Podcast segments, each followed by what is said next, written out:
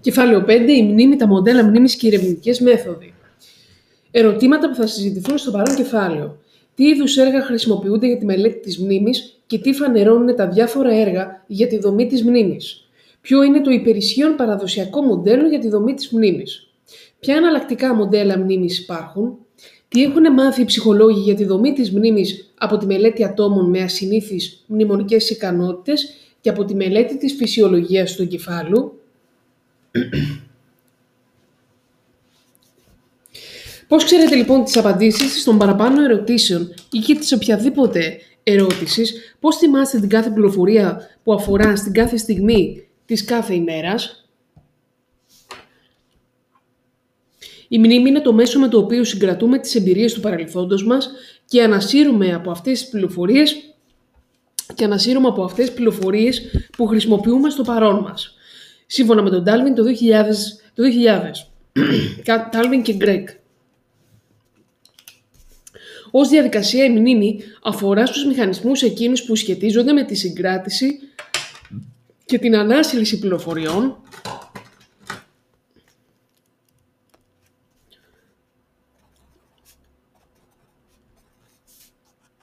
από τις εμπειρίες του παρελθόντος μας. Πιο συγκεκριμένα, οι γνωστικοί ψυχολόγοι έχουν αναγνωρίσει τρεις βασικές λειτουργίες της μνήμης. Την κωδικοποίηση, τη συγκράτηση και την ανάσυρση των πληροφοριών. Κωδικοποίηση, συγκράτηση, παύλα αποθήκευση και ανάσυρση των πληροφοριών. Κάθε μία από αυτές τις διαδικασίες αντιπροσωπεύει ένα διαφορετικό στάδιο της μνημονικής λειτουργίας. Κατά την κωδικοποίηση, το άτομο διαμορφώνει μια νοητική αναπαράσταση των αισθητηριακών δεδομένων.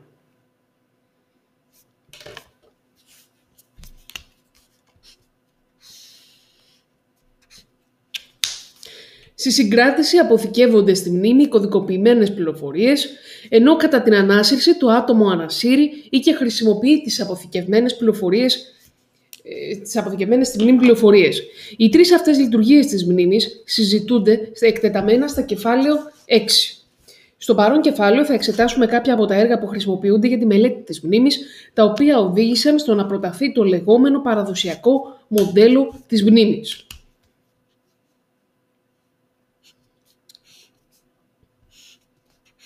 Το οποίο περιλαμβάνει τρία επιμέρους συστήματα που ονομάστηκαν αισθητηριακή, βραχυπρόθεσμη και μακροπρόθεσμη μνήμη. Παρόλο που το παραδοσιακό αυτό μοντέλο εξακολουθεί να έχει απήχηση, στο κεφάλαιο αυτό θα εξετάσουμε και ορισμένα εναλλακτικά μοντέλα μνήμης, προτού μιλήσουμε για τις διάφορες εξαιρετικές μνημονικές ικανότητες που εμφανίζουν ορισμένα άτομα και για τη συνεισφορά της νευροψυχολογία στη μελέτη της μνήμης.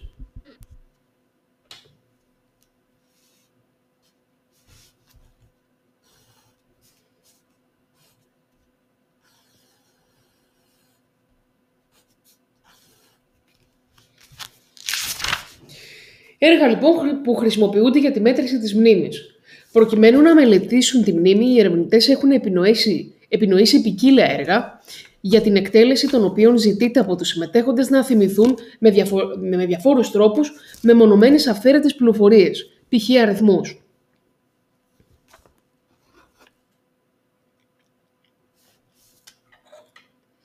Επειδή στο παρόν κεφάλαιο θα αναφερόμαστε συχνά σε αυτά τα έργα, θα ξεκινήσουμε αυτή την ενότητα κάνοντας μια προκαταβολική οργάνωση των όσων θα ακολουθήσουν έτσι ώστε να γίνει σαφής ο τρόπος με τον οποίο μελετάται η μνήμη.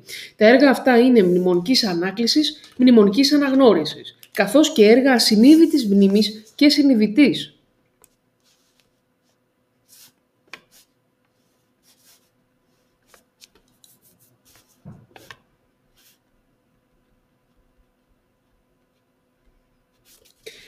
Πίνακα λοιπόν 5.1 τύποι έργων που χρησιμοποιούνται για τη μέτρηση της μνήμης. Ορισμένα μνημονικά έργα αφορούν την ανάκληση, αφορούν στην ανάκληση ή αναγνώριση δηλωτικής γνώσης.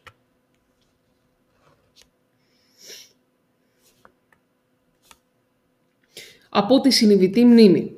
Άλλα μνημονικά έργα αφορούν στην ασυνείδητη μνήμη και στην ανάσυρση διαδικαστικής γνώσης.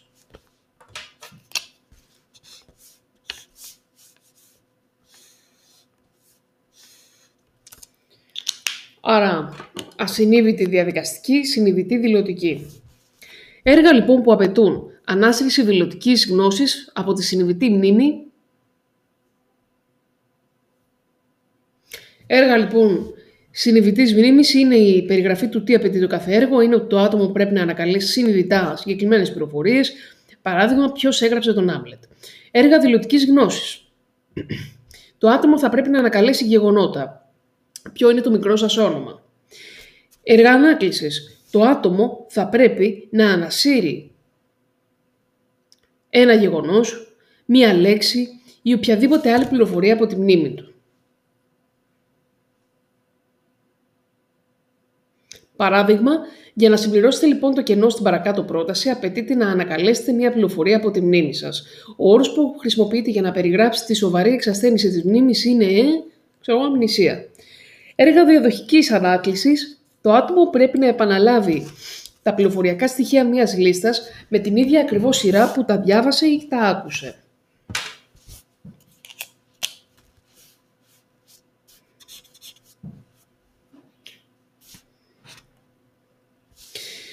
Π.χ. έστω ότι κάποιος σας δίνει μια, δείχνει μια λίστα με τα ψηφία 2 8, 2, 8, 7, 1, 6, 4. Θα συζητηθεί λοιπόν να επαναλάβετε τα ψηφία αυτά με την ίδια ακριβώς σειρά που σας παρουσιάστηκαν. Έργα ελεύθερης ανάκριση. Το άτομο θα πρέπει να επαναλαμβάνει τα πληροφοριακά στοιχεία μιας λίστας με όποια σειρά θέλει. Έστω λοιπόν ότι κάποιος σας ζητάει να επαναλάβετε τη λίστα με τις λέξεις σκύλος, μολύβι, χρόνος, μαλλιά, πίθηκος εστιατόριο. Θα έχετε εκτελέσει σωστά το ζητούμενο έργο, εάν επαναλάβετε τη λίστα για παράδειγμα ως εξής. Πίθηκος εστιατόριο, σκύλος, μολύβι, χρόνος, μαλλιά. Έργα ανάκλησης μέσω ενδεικτικού στοιχείου. Το άτομο θα πρέπει να αποστηθήσει μία λίστα με ζεύγη πληροφοριακών στοιχείων.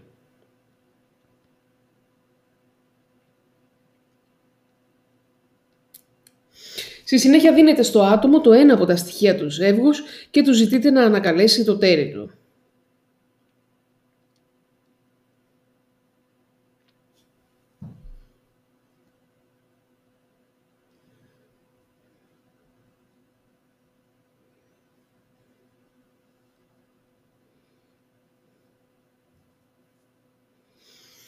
Παράδειγμα λοιπόν είναι ότι έστω ότι κάποιος σας δίνει μια ακόλουθη λίστα ζευγών Χρόνος πόλη, ομίχλη σπίτι, διακόπτης χαρτί, πίστοση ημέρα, γροθιά σύννεφο, αριθμός πρόγευμα. Στη συνέχεια όταν θα σας δώσει το, το ερέθισμα διακόπτης, εσείς θα πρέπει να πείτε χαρτί.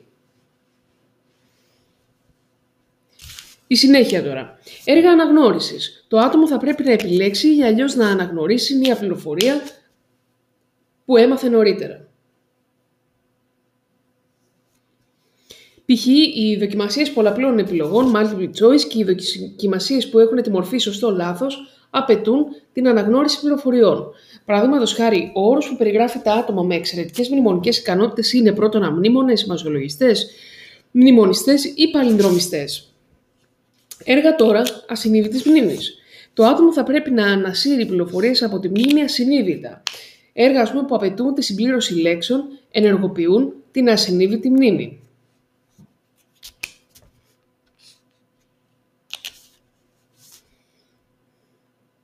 Σε ένα τέτοιο έργο θα σας παρουσίαζαν για παράδειγμα τα τρία από τα πέντε γράμματα μιας λέξης και θα σας ζητούσαν να συμπληρώσετε τα κενά γράμματα ανάλογα με το ποια λέξη σας έρχεται στο μυαλό. Έστω ότι σας παρουσιάζεται η ανολοκλήρωτη λέξη κενό, νη, κενό, μνή. Μη.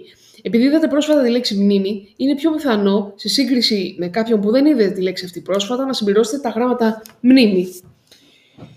Έργα τώρα διαδικαστικής γνώσης το άτομο θα πρέπει να θυμηθεί δεξιότητες και αυτόματες συμπεριφορές και όχι γεγονότα, που έχει μάθει και όχι γεγονότα.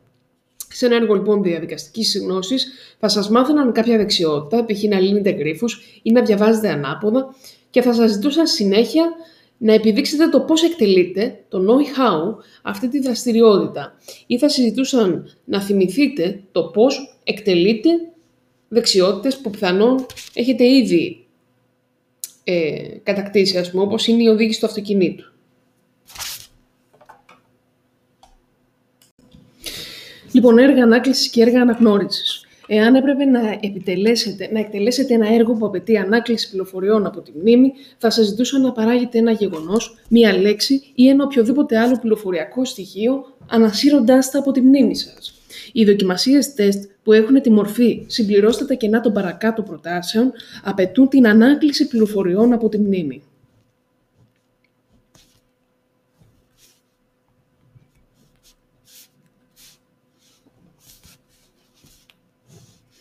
Αν από την άλλη πλευρά σας ζητούσα να εκτελέσετε ένα έργο που απαιτεί αναγνώριση πληροφοριών, θα έπρεπε να επιλέξετε ή αλλιώς να αναγνωρίσετε ανάμεσα σε διάφορες πληροφορίες. Την πληροφορία που μάθατε στο παρελθόν, βλέπετε τον πίνακα 5.1 για περιγραφή και σχετικό παράδειγμα, για κάθε τύπο έργου.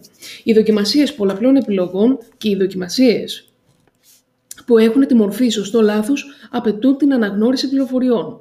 Σύμφωνα με τον Lockhart το 2000, οι τύποι των έργων ανάκλησης που χρησιμοποιούνται στα διάφορα ερευνητικά πειράματα είναι έργα διαδοχικής ανάκλησης, στα οποία το άτομο πρέπει να ανακαλέσει τα διάφορα στοιχεία με την ίδια ακριβώς σειρά που του παρουσιάστηκαν. Έργα ελεύθερης ανάκλησης, στα οποία το άτομο μπορεί να ανακαλέσει τα διάφορα στοιχεία που του παρουσιάστηκαν με όποια σειρά θέλει και έργα ανάκλησης μέσω δεκτικού στοιχείου, στα οποία το άτομο πρώτα βλέπει ζεύγη πληροφοριακών στοιχείων και κατά την ανάκληση του δίνεται το ένα στοιχείο από το κάθε ζεύγος και τους ζητείται να ανακαλέσει το τέρι του. Οι ψυχολόγοι ενδιαφέρονται επίσης για την επαναμάθηση. Relearning, που μετριέται με τον αριθμό των δοκιμών, που χρειάζεται ένα άτομο για να ξαναμάθει πληροφορίες που είχε μάθει στο παρελθόν η αναγνώριση των πληροφοριών είναι συνήθως πολύ πιο εύκολη από την ανάκληση. Υπάρχουν ωστόσο κάποιες εξαιρέσεις που αναφέρονται στο κεφάλαιο 6. Παραδείγματος χάρη, ο Λιονέλ Στάντινγκ, Τζέρι Κονέζιο και Ραλφ Χάμπερ το 1970 ανακάλυψαν σε έρευνά τους ότι σε ένα μνημονικό έργο αναγνώρισης οι συμμετέχοντες μπόρεσαν να αναγνωρίσουν περίπου 2.000 εικόνες. Ασφαλώς, πολύ δύσκολα κάποιος θα μπορούσε να ανακαλέσει ένα τόσο μεγάλο αριθμό οποιοδήποτε είδους πληροφοριών.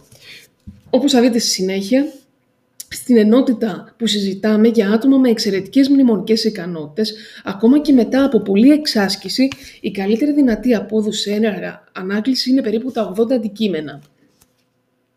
Διαφορετικοί τύποι μνημονικών έργων φανερώνουν διαφορετικά επίπεδα μάθησης. Τα έργα ανάκλησης σχετίζονται συνήθως με μάθηση ανώτερου επίπεδου, από ότι τα έργα αναγνώρισης. Ορισμένοι ψυχολόγοι θεωρούν ότι τα έργα αναγνώρισης ενεργοποιούν τη λεγόμενη δεκτική γνώση, ενώ στα έργα ανάκλησης, όπου το άτομο πρέπει να παράγει μία απάντηση, απαιτείται εκφραστική γνώση. Ασφαλώς, οι διαφορές ανάμεσα στη δεκτική και την εκφραστική γνώση δεν παρατηρούνται μόνο στα απλά μνημονικά έργα, αλλά και στη χρήση της γλώσσας, την νοημοσύνη και τη γνωστική ανάπτυξη. Έργα ασυνείδητη μνήμης και έργα συνειδητής μνήμης. Όλα τα παραπάνω παραδείγματα έργων αφορούν στη συνειδητή μνήμη, όπου το άτομο καλείται να εκτελέσει ένα έργο για το οποίο απαιτείται συνειδητή χρήση της μνήμης. Πρέπει δηλαδή το άτομο να ανακαλέσει ή να αναγνωρίσει συνειδητά λέξεις, γεγονότα ή εικόνες από ένα συγκεκριμένο προϋπάρχον σύνολο πληροφοριών. Ωστόσο, οι γνωστικοί ψυχολόγοι ενδιαφέρονται επίσης να κατανοήσουν τα φαινόμενα που σχετίζονται και με την ασυνείδητη μνήμη. Στα έργα συνείδητης μνήμης, την απόδοσή μας βοηθούν και πάλι οι προϋπάρχουσες εμπειρίες μας, τις οποίες όμως δεν προσπαθούμε συνειδητά, εμπρόθετα, να θυμηθούμε.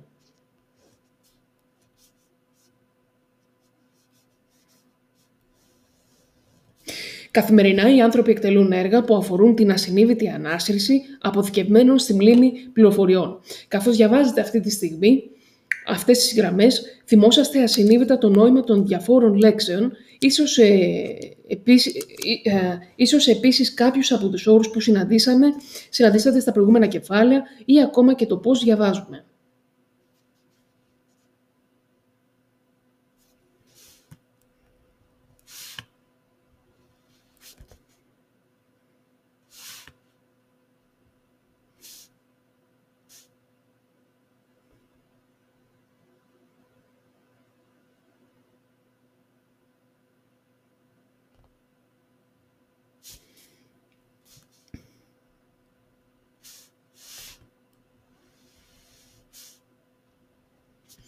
Οι πειραματικές έρευνες συχνά μελετούν την ασυνείδητη μνήμη, μελετώντας την απόδοση των συμμετεχόντων σε έργα συμπλήρωσης λέξεων, στα οποία εμπλέκεται αυτό το είδος μνήμης.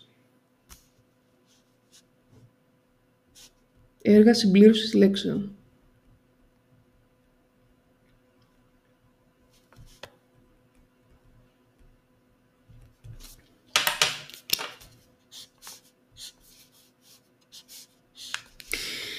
Ωραία. Σε ένα έργο συμπλήρωσης λέξεων παρουσιάζεται στο συμμετέχοντα μέρος μιας λέξης, π.χ. τα τρία πρώτα γράμματα μιας λέξης, και του ζητείτε να συμπληρώσει τα υπόλοιπα γράμματα ανάλογα με το ποια λέξη του έρχεται στο μυαλό. Α υποθέσουμε για παράδειγμα ότι συμμετέχετε σε μια τέτοια έρευνα και σας ζητούν να συμπληρώσετε τα έξι γράμματα που λείπουν για να σχηματιστεί μια λέξη. Επειδή είδατε πρόσφατα τη λέξη ασυνείδητη, είναι περισσότερο περισσότερο πιθανό, σε σύγκριση με κάποιον που δεν είδε αυτή τη λέξη πρόσφατα, να συμπληρώσετε τα γράμματα EVT, που φτιάχνουν τη λέξη ασυνείδητη. Η διευκόλυνση αυτή στο να μπορέσουμε να παρέχουμε τις πληροφορίες που λείπουν ονομάζεται ετοιμότητα priming.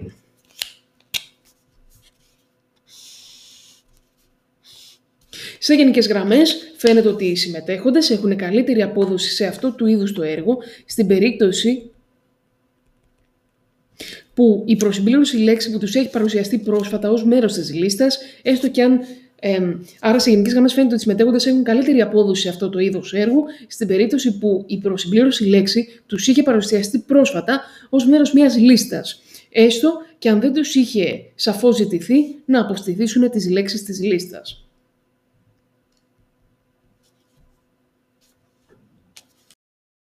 Το παραδοσιακό μοντέλο μνήμης οι γνωστικοί ψυχολόγοι έχουν συλλέξει πολλά δεδομένα για το φαινόμενο της μνήμης τόσο από τη μελέτη ατόμων που πάσχουν από αμνησία ε, και ατόμων με εξαιρετικές μνημονικές ικανότητες, μνημονιστές, όσο και από τη μελέτη της ε, απόδοσης ατόμων με φυσιολογική μνήμη, σε ειδικευμένα μνημονικά έργα. Με ποιον τρόπο λοιπόν έχουν οργανώσει οι ερευνητές τα ευρήματά τους ώστε να φτάσουμε στην κατανόηση του πώς λειτουργεί η μνήμη, όπως μπορεί να υποθέσει κανείς εύλογα, τα ίδια ακριβώς ερωτήματα μπορεί να ερμηνευτούν διαφορετικά από τους διάφορους γνωστικούς ψυχολόγους. Οι, διάφορε, οι βασικές διαφορές ανάμεσα στις ποικίλε αναλλακτικές απόψεις αφορούν κυρίως τα διάφορα μοντέλα που έχουν προταθεί, προκειμένου να συλληφθεί η έννοια της μνήμης τα οποία αποτελούν ουσιαστικά μεταφορικές περιγραφές της μνήμης. Αυτού του είδους οι μεταφορές βοηθούν τους ερευνητές στο να οργανώσουν τις θεωρητικές τους ιδέες και να συλλάβουν καλύτερα την έννοια ενός ψυχολογικού φαινομένου, έτσι ώστε να μπορέσουν να το μελετήσουν πιο αποτελεσματικά.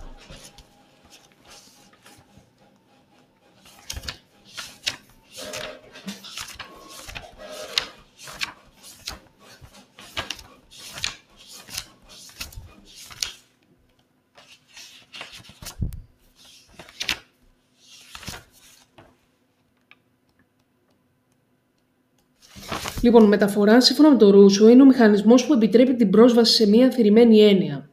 Υποκειμενική εμπειρία. Μέσω μια απτής και συγκεκριμένης αισθησιοκινητική εμπειρίας. Ενώ η γλώσσα αντανακλά απλώς τη σύλληψη του αφηρημένου μέσω του συγκεκριμένου. Για παράδειγμα, η χρήση της μεταφοράς του υπολογιστή για την κατανόηση του νου.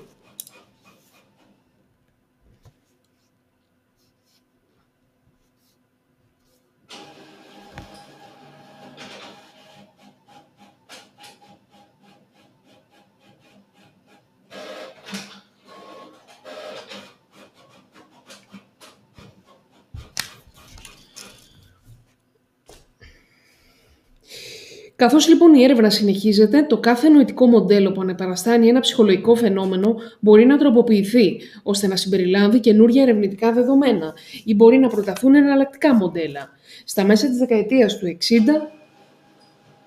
με βάση τα τότε διαθέσιμα ερευνητικά δεδομένα, η Nancy Vogue και Donald Norman το 1965 πρότειναν ένα μοντέλο μνήμης που αποτελούνταν από δύο δομικά συστήματα, τα οποία είχε πρώτος προτείνει ο James το 1890-1970.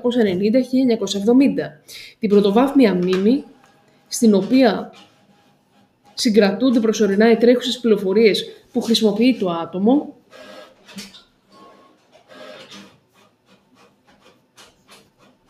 και τη δευτεροβάθμια μνήμη, στην οποία παραμένουν μόνιμα ή έστω για μεγάλο χρονικό διάστημα. Στο τέλος της δεκαετίας του 1960, οι Ρίτσαρντ Άκισον και Ρίτσαρντ Σίφριν το 1968 προτείνουν ένα αναλλακτικό μοντέλο μνήμης που αποτελείται από τρία επιμέρους μνημονικά συστήματα συγκράτησης. την αισθητηριακή μνήμη ή αισθητηριακή συγκράτηση, η οποία συγκρατεί σχετικά περιορισμένο αριθμό πληροφοριών για πολύ μικρό χρονικό διάστημα, τη βραχυπρόθεσμη μνήμη, η οποία μπορεί να συγκρατήσει πληροφορίες για μεγαλύτερο χρονικό διάστημα, έχει όμως και αυτή σχετικά μικρή ικανότητα συγκράτησης.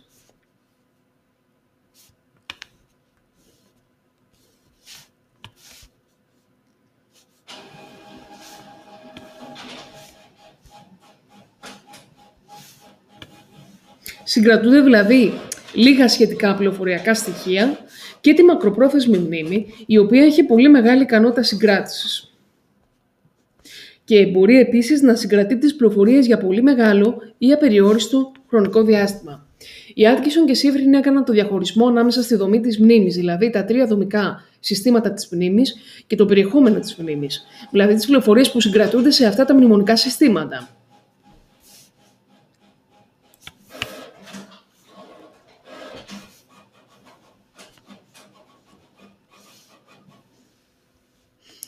Οι Άτκισον και Σίβριν δεν υποστήριξαν ασφαλώς ότι τα τρία αυτά συστήματα αποτελούν διακριτές φυσιολογικές δομές. Τα συστήματα αυτά είναι υποθετικέ κατασκευές, έννοιες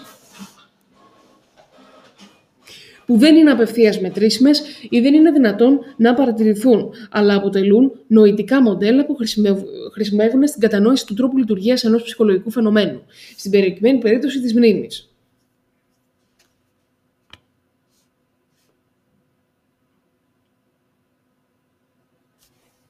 Η εικόνα 5.1 παρουσιάζει σχηματικά μέσα στο πλαίσιο της θεωρίας της επεξεργασίας πληροφοριών το μοντέλο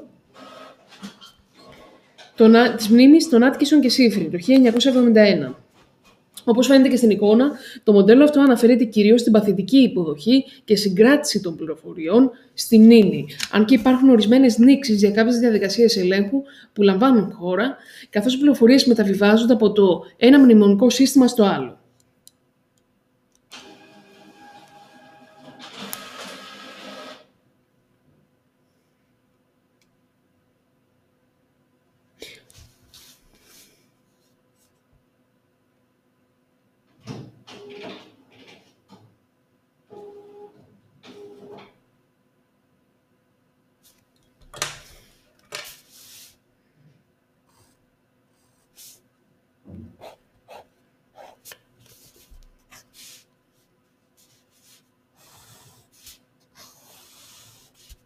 Το μοντέλο των τριών συστημάτων συγκράτησης δεν είναι ασφαλώς ο μοναδικός τρόπος για να συλλάβει κανείς την έννοια της μνήμης. Αφού παρουσιάσουμε αυτό το μοντέλο, στη συνέχεια του κεφαλαίου θα εξετάσουμε και άλλα μοντέλα που έχουν προταθεί για τη μνήμη. Προς το παρόν, ας εξετάσουμε το πρώτο από τα τρία αυτά μνημονικά συστήματα, το μοντέλο των Άτκισον και Σίβριν, την αισθητηριακή μνήμη ή αλλιώς αισθητηριακή συγκράτηση.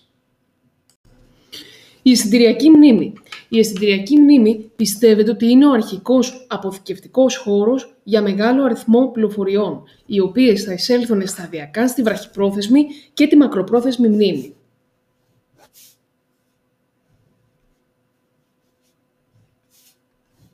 Υπάρχουν ισχυρές, αν και όχι ανδιαφυσβήτητες ερευνητικές ενδείξεις που υποστηρίζουν την ύπαρξη της λεγόμενης εικονικής μνήμης.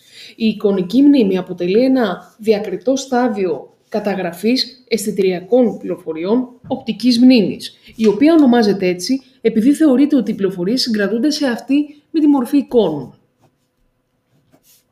Δηλαδή, νοητικές απεικονίσεις που αναπαραστάνουν κάποιο είδους οπτική πληροφορία. Φανταστείτε λοιπόν ότι είναι νύχτα και στον ουρανό κάποιος ρίχνει ένα πυροτέχνημα που σχηματίζει το όνομά σας και στη συνέχεια το πυροτέχνημα σβήνει. Σε αυτή την περίπτωση θα είχατε την εμπειρία μιας επίμονης συνεχιζόμενης οπτικής ανάμνησης. Θα εξακολουθούσατε δηλαδή για λίγο να βλέπετε το όνομά σας, παρόλο που τα πυροτεχνήματα δεν θα είχαν αφήσει κανένα φυσικό ίχνος στον ουρανό. Το παράδειγμα αυτό αντιστοιχεί στον τρόπο με τον οποίο η εικονική μνήμη συγκρατεί τις οπτικές πληροφορίες. Αξίζει να σημειωθεί ότι η ύπαρξη της εικονικής μνήμης ανακαλύφθηκε από ένα διδακτορικό φοιτητή, τον Τζορτ Σπέρλινγκ, το 1960, κατά τη διάρκεια της εκπόνησης της διδακτορικής του διατριβής στο Πανεπιστήμιο του Χάρβαρντ.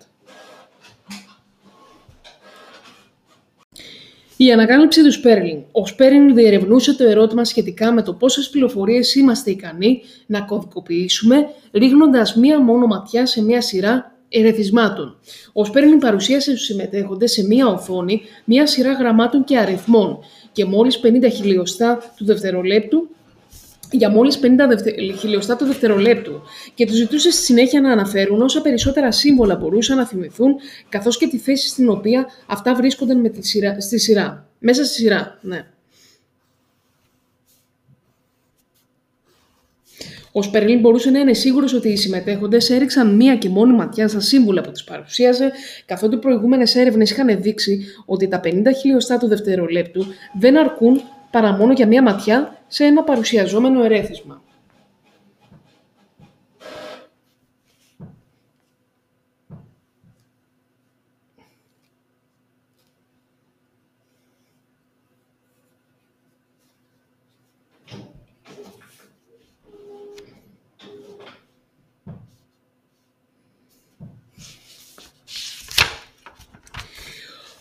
Ο Σπέρν διαπίστωσε ότι όταν ζητούσε από τους συμμετέχοντες να αναφέρουν τι είδαν, μπορούσαν να θυμηθούν μόνο τέσσερα περίπου σύμβολα. Το έβριμα αυτό επιβεβαίωσε τα ευρήματα από την έρευνα που διενήργησε ο Μπράγκντεν το 1933.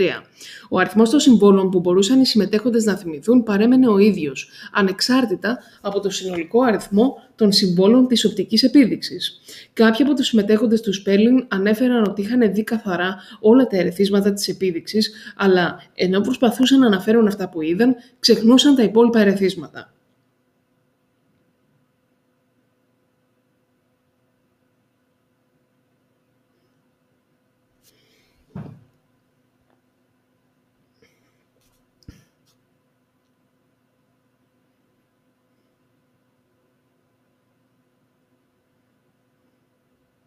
Τότε ο Σπέρλινγκ συνέβαλε μια πραγματικά ιδιοφυή ιδέα για να μετρήσει αυτό που έβλεπαν οι συμμετέχοντές του.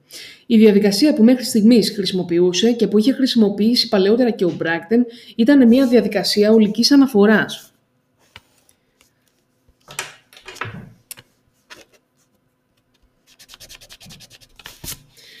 Whole Report Procedure οι συμμετέχοντες δηλαδή έπρεπε να αναφέρουν όλα τα σύμβολα που είχαν δει. Ο Σπέρλιν αποφάσισε να χρησιμοποιήσει τη διαδικασία μερική αναφοράς, όπου οι συμμετέχοντες έπρεπε να αναφέρουν μέρος μόνο αυτόν που έβλεπαν. Ο Σπέρλιν ανακάλυψε έναν τρόπο που του επέτρεπε να εξασφαλίσει ένα δείγμα των γενικών γνώσεων των συμμετεχόντων και με βάση προβλέψεις που προέκυπταν από αυτό το δείγμα γνώσεων να εκτιμήσει το συνολικό επίπεδο των γνώσεων των συμμετεχόντων. Όπως περίπου οι σχολικές εξετάσεις χρησιμοποιούνται ως δείγμα των γενικότερων γνώσεων που έχει το άτομο σε ένα συγκεκριμένο μάθημα. Ο Σπέρλιν παρουσίασε στους συμμετέχοντες τρεις σειρές από σύμβολα, η καθεμία από τις οποίες αποτελούνταν από τέσσερα σύμβολα. Η εικόνα 5.2 παρουσιάζει μια οπτική επίδειξη παρόμοια με αυτή που χρησιμοποίησε ο Σπέρλιν. Ο Σπέρλιν ενημέρωνε τους συμμετέχοντες ότι θα τους ζητηθεί να ανακαλέσουν μία μόνο από τις τρεις σειρές συμβόλων.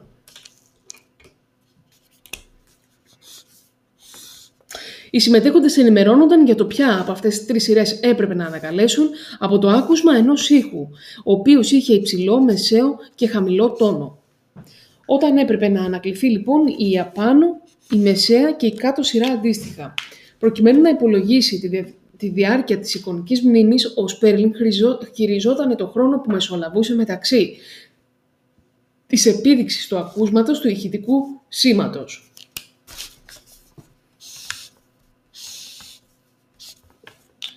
Το ενδιάμεσο αυτό χρονικό διάστημα κειμενόταν από 0,1 δευτερόλεπτα πριν από την παρουσίαση της επίδειξης έως ένα δευτερόλεπτα μετά την παρουσίαση της επίδειξης. Η διαδικασία μερικής αναφοράς που χρησιμοποιήθηκε αυτή τη φορά είχε δραματική επίδραση στον αριθμό των συμβόλων που κατάφεραν να ανεκαλέσουν οι συμμετέχοντες. Ο Σπέρλιν πολλαπλασίασε επί τρία τον αριθμό των συμβόλων που ανακαλούσαν οι συμμετέχοντες με αυτή τη διαδικασία, επειδή, αν και τους είχε ζητηθεί να ανακαλέσουν μόνο το 1 τρίτο των παρουσιαζόμενων πληροφοριών, ωστόσο δεν ήξεραν εκ των προτέρων ποια από τις τρεις γραμμές θα τους ζητούνταν να ανακαλέσουν.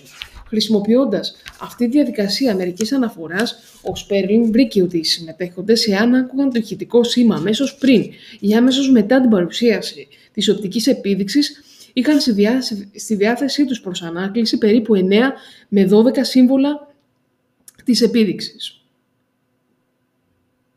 Ωστόσο, αν το ηχητικό σήμα ακουγόταν ένα δευτερόλεπτο αργότερα, η δυνατότητα ανάκλησης μειωνόταν στα 4 ή 5 από τα 12 σύμβολα, αριθμός περίπου ίδιος με αυτόν που εξασφαλίζονταν με τη χρήση της διαδικασίας ολικής αναφοράς. Τα ευρήματα αυτά μας φανερώνουν αφενός ότι η εικονική μνήμη μπορεί να συγκρατήσει περίπου 9 πληροφοριακά στοιχεία και αφετέρου ότι εξασθενεί πολύ γρήγορα, εικόνα 5-3. Πράγματι, η πλεονεκτική επίδραση που έχει η διαδικασία μερικής αναφοράς μειώνεται κατά πολύ, εάν υπάρξει καθυστέρηση του ηχητικού σήματος για 0,3 δευτερόλεπτα, ενώ σχεδόν εξαφανίζεται αν το ηχητικό σήμα ακουστεί με ένα δευτερόλεπτο καθυστέρηση.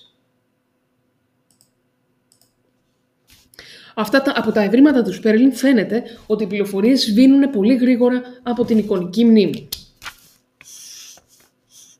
Γιατί όμως δεν έχουμε συνειδητή επίγνωση αυτού του φαινομένου της εξασθένησης των πληροφοριών; Πρώτον, επειδή είναι πολύ σπάνιο κάποιο ερέθισμα να μας παρουσιαστεί μόνο για 50 χιλιοστά του δευτερολέπτου, να εξαφανιστεί και να χρειαστεί στη συνέχεια να το ανακαλέσουμε. Δεύτερον και σημαντικότερον, διότι δεν έχουμε την ικανότητα να ξεχωρίσουμε αυτό που βλέπουμε μέσω της εικονικής μνήμης από αυτό που πράγματι βλέπουμε στο περιβάλλον μας. Θεωρούμε ότι αυτό που στην πραγματικότητα βλέπουμε μέσω της εικονικής μνήμης είναι απλώς αυτό που βλέπουμε στο περιβάλλον. Οι συμμετέχοντες στην έρευνα του Σπέρλιν ανέφεραν ότι εξακολουθούσαν να βλέπουν την οπτική ε, επίδειξη των συμβόλων για περίπου 150 χιλιοστά του δευτερολέπτου, αφού αυτή είχε εξαφανιστεί. Παρότι ιδιαίτερα προσεγμένη, η διαδικασία της μερικής αναφοράς που χρησιμοποίησε ο Σπέρλινγκ παρουσίαζε τουλάχιστον έως κάποιο βαθμό τον ίδιο περιορισμό που είχε και η διαδικασία ολικής αναφοράς. Οι συμμετέχοντες δηλαδή έπρεπε να αναφερθούν, να αναφέρουν ποικίλα σύμβολα και ήταν πιθανό η μνήμη των υπόλοιπων συμβόλων να εξασθενεί, ενώ πραγματοποιούσαν την αναφορά.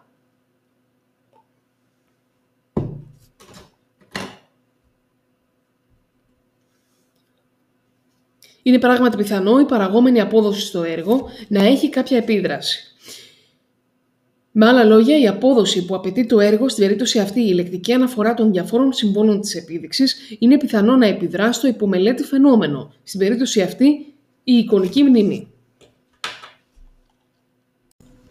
Μεταγενέστερες τροποποιήσεις στη μεταγενέστερη έρευνα των Άβερμπαχ και Κοριέλ το 1961 παρουσιάζονταν στους συμμετέχοντες για 50 χιλιοστά του δευτερολέπτου οπτικές επιδείξεις, που περιλάμβαναν δύο σειρές, η καθεμία από τις οποίες αποτελούνταν από μία τυχαία επιλογή 8 γραμμάτων.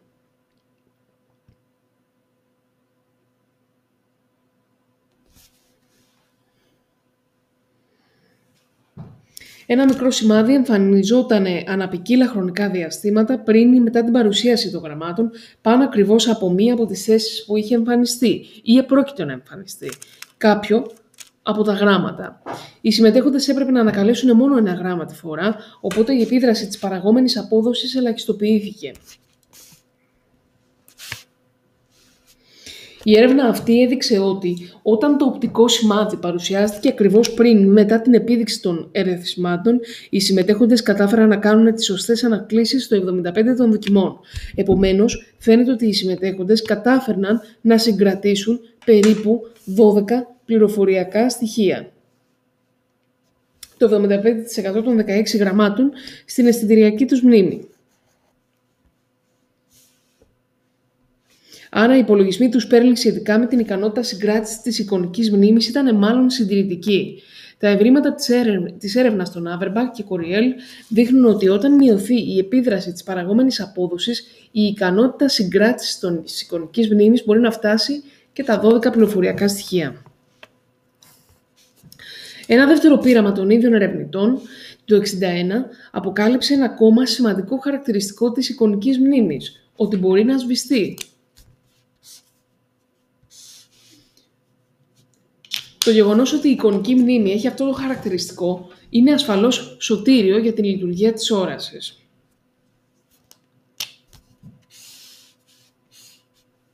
Φανταστείτε πώς θα ήταν αν ό,τι βλέπαμε στο περιβάλλον μας παρέμενε στην εικονική μνήμη για μεγάλο χρονικό διάστημα. Όταν καθώς ψάχνουμε για κάτι διαπερνάμε γρήγορα με το βλέμμα μας στο περιβάλλον, πρέπει οι οπτικές πληροφορίες να εξαφανίζονται με ταχύτερο ρυθμό από αυτόν που προτείνει στα πειράματα του Σπέρλι.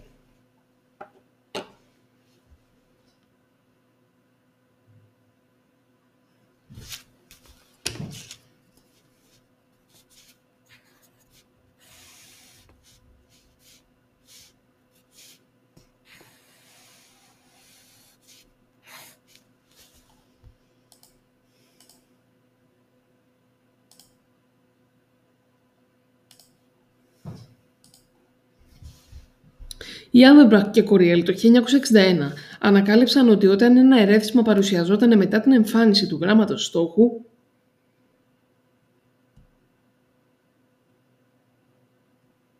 του γράμματος δηλαδή που έπρεπε να ανακληθεί, στην ίδια θέση που είχε παρουσιαστεί το τελευταίο, το ερέθισμα αυτό εξάλληφε την οπτική εικόνα του γράμματος στόχου.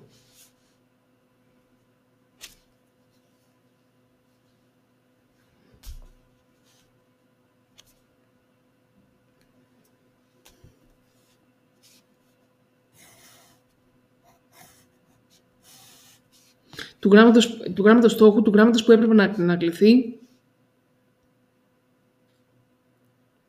Όχι. Οι Άβερμπαχ και Κοριέλ το 1961 ανακάλυψαν ότι όταν ένα ερέθισμα παρουσιαζόταν με την εμφάνιση του γράμματος στόχου, του γράμματος δηλαδή που έπρεπε να ανακληθεί, στην ίδια θέση που είχε παρουσιαστεί το τελευταίο, το ερέθισμα αυτό εξάλληφε την οπτική εικόνα του γράμματος στόχου.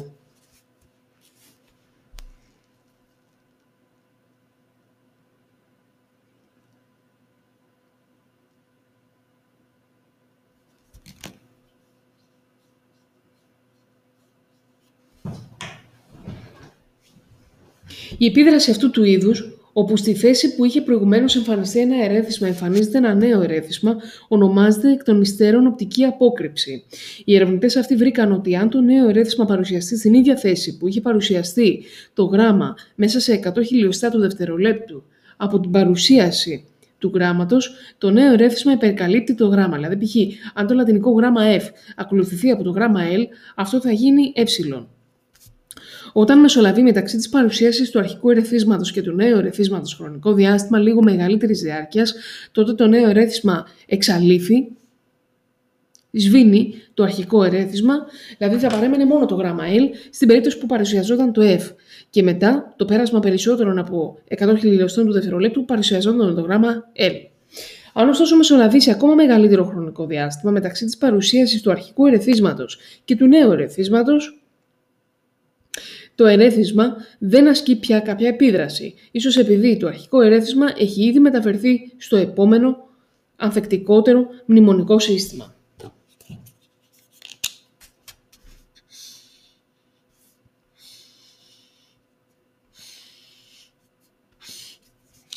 Α κάνουμε λοιπόν μια μικρή ανακεφαλαίωση. Όπως φαίνεται, οι οπτικές πληροφορίες εισέρχονται στη μνήμη μας μέσω της εικονικής μνήμης η οποία συγκρατεί τις οπτικές πληροφορίες για πολύ μικρό χρονικό διάστημα.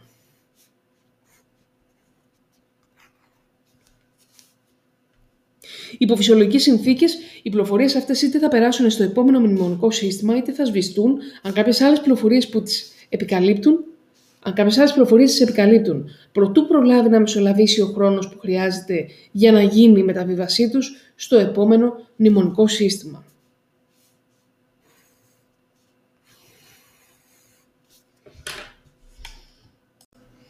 Η βραχυπρόθεσμη μνήμη. Οι περισσότεροι άνθρωποι έχουμε από ελάχιστη έως καθόλου ενδοσκοπική πρόσβαση στο σύστημα της αισθητηριακής μνήμης.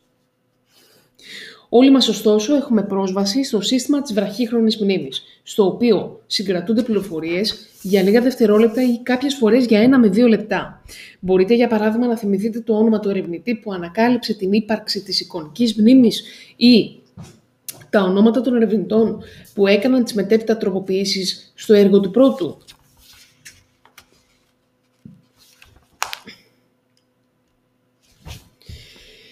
Αν καταφέρατε να ανακαλέσετε αυτά τα ονόματα, τότε χρησιμοποίησατε ορισμένες διαδικασίες ελέγχου της μνήμης σας.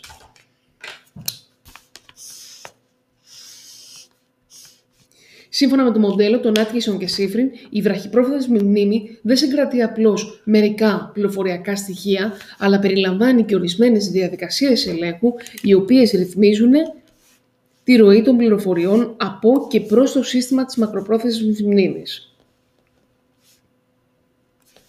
Στο οποίο σύστημα της μακροπρόθεσμης μνήμης οι πληροφορίες συγκρατούνται για πολύ μεγαλύτερο χρονικό διάστημα. Συνήθως οι πληροφορίες παραμένουν στη βραχυπρόθεσμη μνήμη για περίπου 30 δευτερόλεπτα, εκτός και αν το άτομο χρησιμοποιήσει την εσωτερική επανάληψη για να τη συγκρατήσει για περισσότερο χρόνο.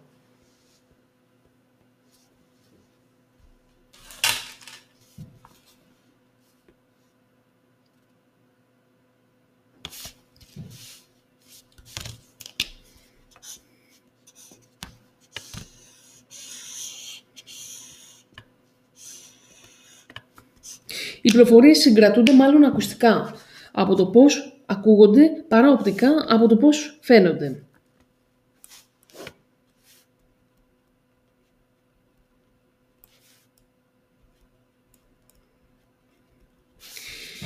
Πόσα πληροφοριακά στοιχεία μπορούμε να συγκρατήσουμε στο σύστημα της βραχύχρονης ε, της βραχυπρόθεσμης, βραχυπρόθεσμης μνήμης, σε ένα κλασικό πλέον άρθρο του George Miller το 1956, υποστηρίζει ότι η ικανότητα συγκράτησης της βραχυπρόθεσμης μνήμης σε μια δεδομένη χρονική στιγμή και για μια μεγάλη ποικιλία πληροφοριακών στοιχείων είναι περίπου 7 συν 2 στοιχεία, δηλαδή από 5 έως 9 στοιχεία.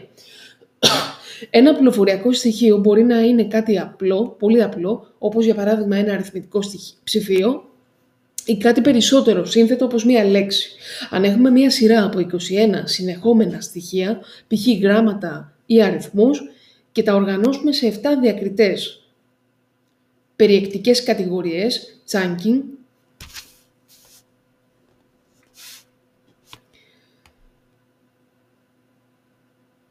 θα μπορέσουμε να συγκρατήσουμε και να θυμηθούμε όλα τα στοιχεία της σειράς, πράγμα που θα ήταν ανέφικτο αν θα προσπαθούσαμε να ανακαλέσουμε 21 συνεχόμενα χωρίς οργάνωση πληροφοριακά στοιχεία. Παραδείγματος χάρη, περισσότεροι από εμάς δεν μπορούν να συγκρατήσουν στη βραχυπρόθεσμη μνήμη την ακόλουθη σειρά με τους 21 αριθμούς. Αν όμως οργανώσουμε αυτή τη σειρά των 21 αριθμών σε 6 περιεκτικές κατηγορίες, δηλαδή 10, 100, 1000, 10.000, 1000 και 100, θα μπορέσουμε να ανακαλέσουμε εύκολα τους 21 αριθμούς της σειράς. Υπάρχουν και άλλοι παράγοντες που επιδρούν στην ικανότητα συγκράτησης της βραχυπρόθεσμης μνήμης. Για παράδειγμα, ο αριθμός των συλλαβών που έχουν οι ονομασίες των πληροφοριακών στοιχείων που προφέρουμε ανακαλώντας τα, επιδρά στον αριθμό των στοιχείων που μπορούμε να ανακαλέσουμε.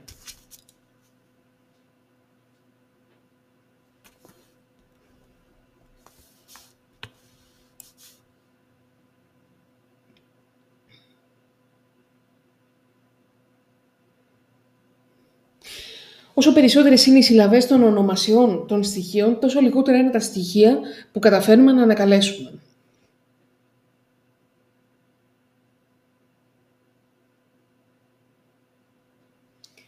Επίσης, οποιαδήποτε καθυστέρηση ή παρέμβαση μπορεί να μειώσει την ικανότητα συγκράτησης της βραχυπρόθεσμης μνήμης από 7 σε 3 περίπου στοιχεία.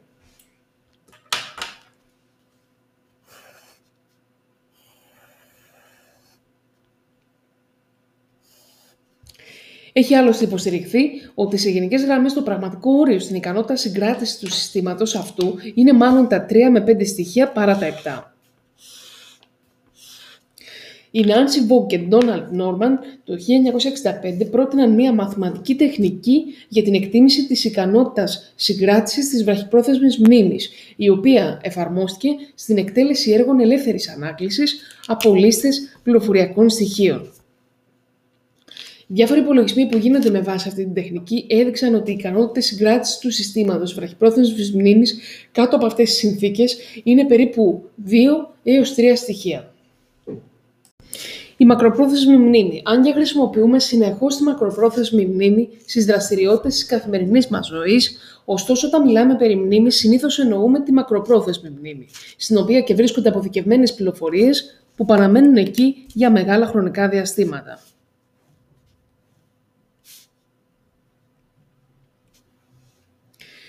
Ίσου πια για πάντα. Η τεράστια σπουδαιότητα και αναγκαιότητα της μακροπρόθεσμης μνήμης για τη ζωή του ανθρώπου είναι μάλλον αυτονόητες. Εκεί συγκρατούνται πληροφορίες που χρειαζόμαστε για να φέρουμε σε πέρα στην κάθε ημέρα μας. Τα ονόματα των ανθρώπων, το μέρος που φυλάμε τα πράγματά μας, το πρόγραμμα των δραστηριοτήτων που πρέπει να ακολουθήσουμε κάθε μέρα και τόσα άλλα. Όλοι, άλλωστε, άλλωστε, όλοι οι άνθρωποι άλλωστε αντιμετωπίζουν με φόβο το ενδεχόμενο να τους εγκαταλείψει με την πάροδο του χρόνου, χρόνου η μνήμη τους. Πόσες πληροφορίες μπορούμε να συγκρατήσουμε στη μακροπρόθεσμη μνήμη και ποια είναι η χρονική διάρκεια της συγκράτησης των πληροφοριών;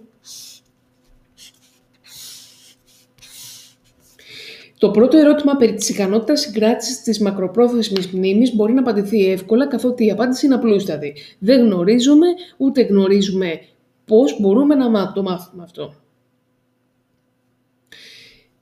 Μπορούμε μέσω διαφόρων πειραμάτων, όπως είδαμε νωρίτερα, να οριοθετήσουμε, να οριοθετήσουμε την ικανότητα συγκράτησης της βραχυπρόθεσμης μνήμης, όμως δεν γνωρίζουμε πώς μπορούμε να ελέγξουμε τα όρια της μακροπρόθεσμης μνήμης και άρα να ανακαλύψουμε ποια είναι η ικανότητά της ως προς τον αριθμό των πληροφοριών που μπορούν να συγκρατηθούν. Ορισμένοι θεωρητικοί υποστηρίζουν ότι η ικανότητα συγκράτησης της μακροπρόθεσμης μνήμης είναι απεριόριστη τουλάχιστον με πρακτικούς όρους. Από την άλλη πλευρά φαίνεται ότι ούτε το ερώτημα για τη χρονική διάρκεια της συγκράτησης των πληροφοριών στη μακροπρόθεσμη μνήμη είναι εύκολο να απαντηθεί, καθότι δεν υπάρχει προς το παρόν τίποτα που να αποδεικνύει ότι υφίσταται κάποιο χρονικό όριο στο διάστημα για το οποίο μπορούν να συγκρατηθούν οι πληροφορίες στη μακροπρόθεσμη μνήμη.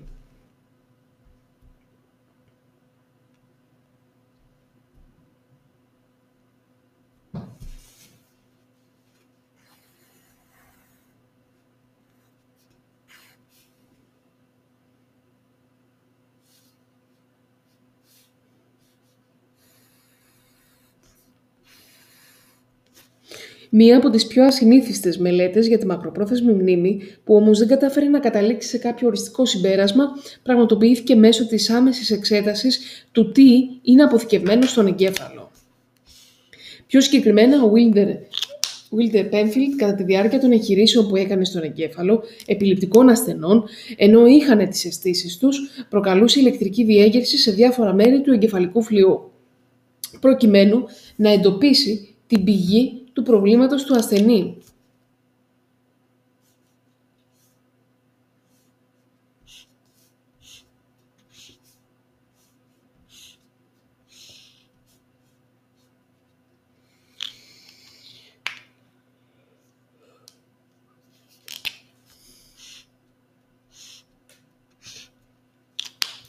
Η δουλειά του αυτή έπαιξε τελικά σημαντικότατο ρόλο στην ανακάλυψη των κινητικών και σωματιστικών περιοχών του φλοιού που περιγράφονται στο κεφάλαιο 2 αυτού του βιβλίου.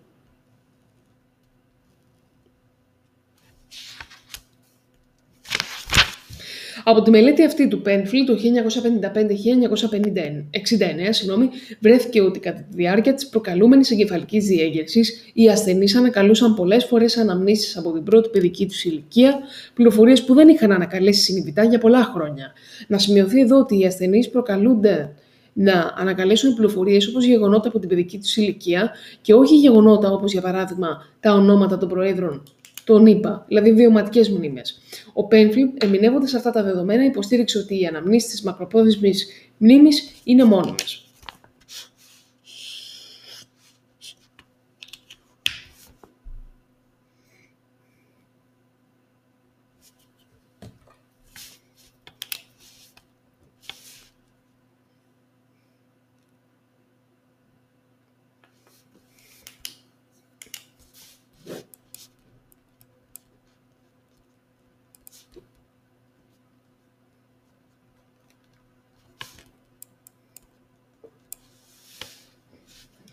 Ωστόσο, κάποιοι άλλοι ερευνητές αμφισβήτησαν τις ερμηνείες του Πέμφλι, τονίζοντας τον ελάχιστο αριθμό των ασθενών που έκαναν τέτοιες αναφορές, σε σχέση με τις εκατοντάδες των ασθενών που χειρούργησε ο Πένφιλτ. Εκτός αυτού, δεν είμαστε καθόλου βέβαιοι ότι οι ασθενείς όντως αντανακλούσαν, ανακα, ανακαλούσαν πραγματικά γεγονότα και δεν τα δημιούργησαν οι ίδιοι, ίσως χωρίς την επίγνωσή τους, τα διάφορα γεγονότα που ανέφεραν.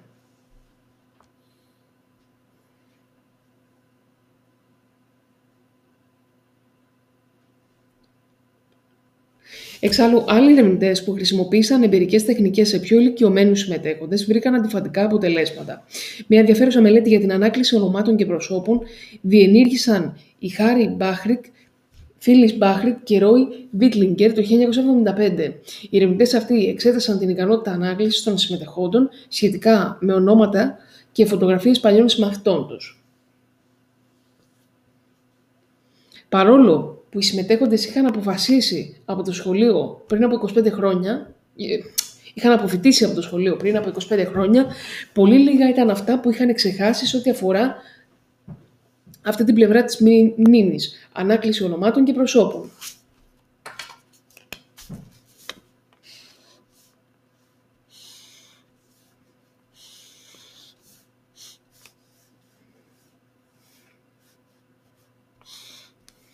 Οι συμμετέχοντες αναγνώριζαν ανάμεσα σε διάφορα ονόματα τα ονόματα των συμμαθητών τους, ενώ η απόδοσή τους όταν έπρεπε να αναγνωρίσουν τη φωτογραφία που αντιστοιχούσε στο κάθε όνομα ήταν πολύ υψηλή. Φυσικά και όπως είναι αναμενόμενο η απόδοση των συμμετεχόντων στο έργο της ανάκλησης ήταν μικρότερη από ό,τι στο έργο της αναγνώρισης. Βασισμένο σε αυτή την έρευνα, ο Χάρι Μπάχλερ εισήγαγε τον όρο «μόνιμη μνήμη» Πέρμαστο για το είδος της μακροπρόθεσμης μνήμης που έχει πολύ μεγάλη απεριόριστη χρονική διάρκεια συγκράτησης ορισμένων τουλάχιστον πληροφοριών, όπως είναι η γνώση μιας ξένης γλώσσας. Εναλλακτικά μοντέλα μνήμης. Το μοντέλο βάθους ή επίπεδου γνωστικής επεξεργασίας των πληροφοριών. Μία εντελώς διαφορετική προσέγγιση για τη μνήμη από αυτή του μοντέλου των τριών δομικών συστημάτων συγκράτησης είναι το μοντέλο βάθους ή επίπεδου γνωστικής επεξεργασίας των πληροφοριών, το οποίο προτάθηκε αρχικά από τους Fergus Craig και Robert Lockhart το 1972 δηλαδή από τους Craig και Lockhart το 1972 και υποστηρίζει ότι η μνήμη δεν αποτελείται από τρία ή από οποιονδήποτε συγκεκριμένο αριθμό διακριτών συστημάτων συγκράτησης, αλλά η ποιότητα της μνημονικής συγκράτησης ποικίλει ανάλογα με το βάθος ή αλλιώς το επίπεδο της κωδικοποίησης, της επεξεργασίας που υφίσταται δηλαδή οι πληροφορίες. Υπάρχει δηλαδή θεωρητικά άπειρος αριθμός διαφορετικών επιπέδων επεξεργασίας των πληροφοριών, στα οποία οι πληροφορίες κωδικοποιούνται και μεταξύ των οποίων δεν υπάρχουν διακριτά όρια. Όπως γίνεται κατανοητό, αυτό το μοντέλο μνημονικής συγκράτησης έχει ως βάση το επίπεδο. Το βάθος της γνωστικής επεξεργασίας που υφίστανται οι εισερχόμενες πληροφορίες. Θεωρεί δηλαδή ότι το επίπεδο συγκράτησης των διαφόρων πληροφοριακών στοιχείων εξαρτάται κατά μεγάλο μέρος από τον τρόπο με τον οποίο αυτά κωδικοποιούνται.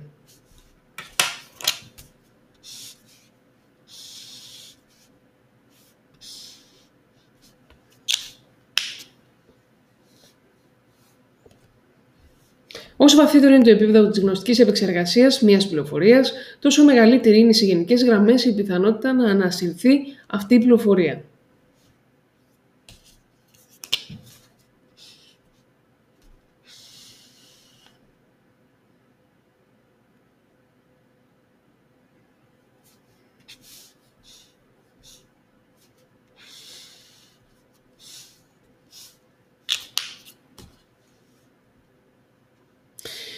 Οι Fergus Craig και Endel Talwin το 1975 πραγματοποίησαν μία σειρά από πειράματα προκειμένου να υποστηρίξουν αυτό το μοντέλο. Παρουσίασαν στους συμμετέχοντες μία λίστα από λέξεις, όπου πριν από την κάθε λέξη προηγούνται μία ερώτηση. Οι ερωτήσεις ήταν τριών ειδών, με την έννοια ότι ενεργοποιούσαν τρεις βαθμίδες, επίπεδα δηλαδή, γνωστικής επεξεργασίας. Την επεξεργασία των φυσικών χαρακτηριστικών των λέξεων, γραφημική επεξεργασία, τη φωνολογική επεξεργασία με βάση τα ακουστικά χαρακτηριστικά των λέξεων και τη σημασιολογική επεξεργασία. Παραδείγματα των λέξεων και των ερωτήσεων που προηγούνται αυτών παρουσιάζονται στον πίνακα 5.2.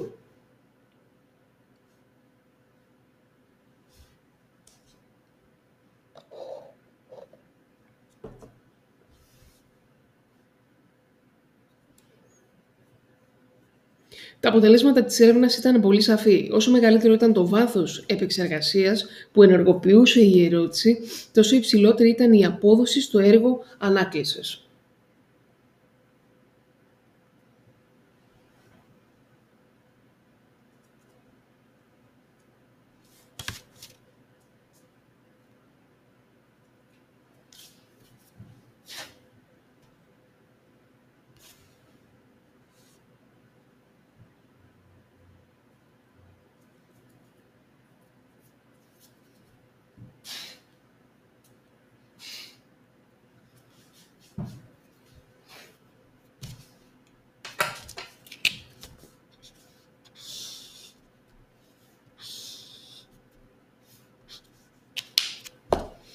Ο Ρώσος ερευνητής Ζιντζένκο το 1962-1981 βρήκε παρόμοια αποτελέσματα, καθώς οι λέξεις που παρουσίαζε στους συμμετέχοντές του, οι οποίες είχαν κάποια λογική, με βάση κάποια ταξινόμηση, δηλαδή ε, σύνδεση μεταξύ τους, π.χ. σκύλος και ζώο, ανακαλούνταν με μεγαλύτερη ευκολία σε σύγκριση με τις λέξεις που είχαν μια σύνδεση συγκεκριμένου τύπου, σκύλος ας πούμε και πόδι.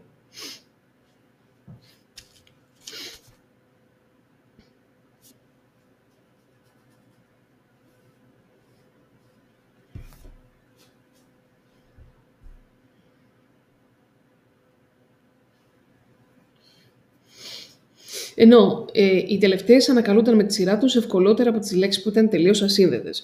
Και λέει: Ο πίνακας 5.2 πλαίσιο ανάπτυξης του μοντέλου βάθους ή επίπεδου γνωστικής επεξεργασίας των πληροφοριών.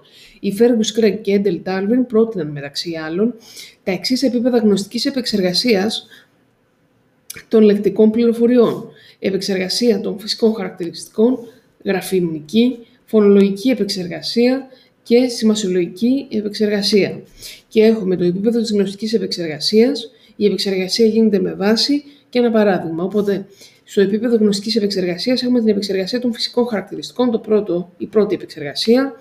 Ε, η επεξεργασία γίνεται με βάση τα φυσικά, τα εμφανή χαρακτηριστικά των γραμμάτων. Και ένα παράδειγμα έχουμε τη λέξη τραπέζι. Η ερώτηση, η λέξη είναι γραμμένη με κεφαλαία γράμματα. Η απάντηση είναι ναι. Φωνολογική επεξεργασία. Η επεξεργασία γίνεται με βάση τους ηχητικούς, τους ακουστικούς συνδυασμούς των γραμμάτων, π.χ. ρήμα. Λέξη γάτα, ερώτηση, η λέξη κάνουμε καταληξία με τη λέξη βάτα. Σημασιολογική επεξεργασία. Το σημασιολογικό περιεχόμενο, το νόημα δηλαδή των λέξεων. Λέξη ασπουδέλος, η λέξη δηλώνει ένα είδος φυτού,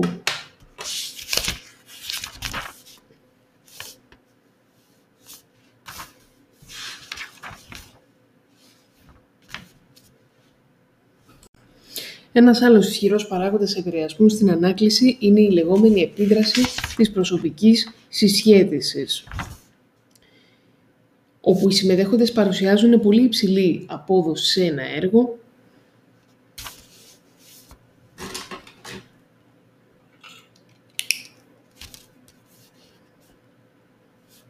ανάκλησης όταν τους ζητηθεί να συνδέσουν κάποιες λέξεις με τον εαυτό τους, κρίνοντας αν οι λέξεις αυτές είναι ή δεν είναι κατάλληλες για να περιγράψουν τον εαυτό τους.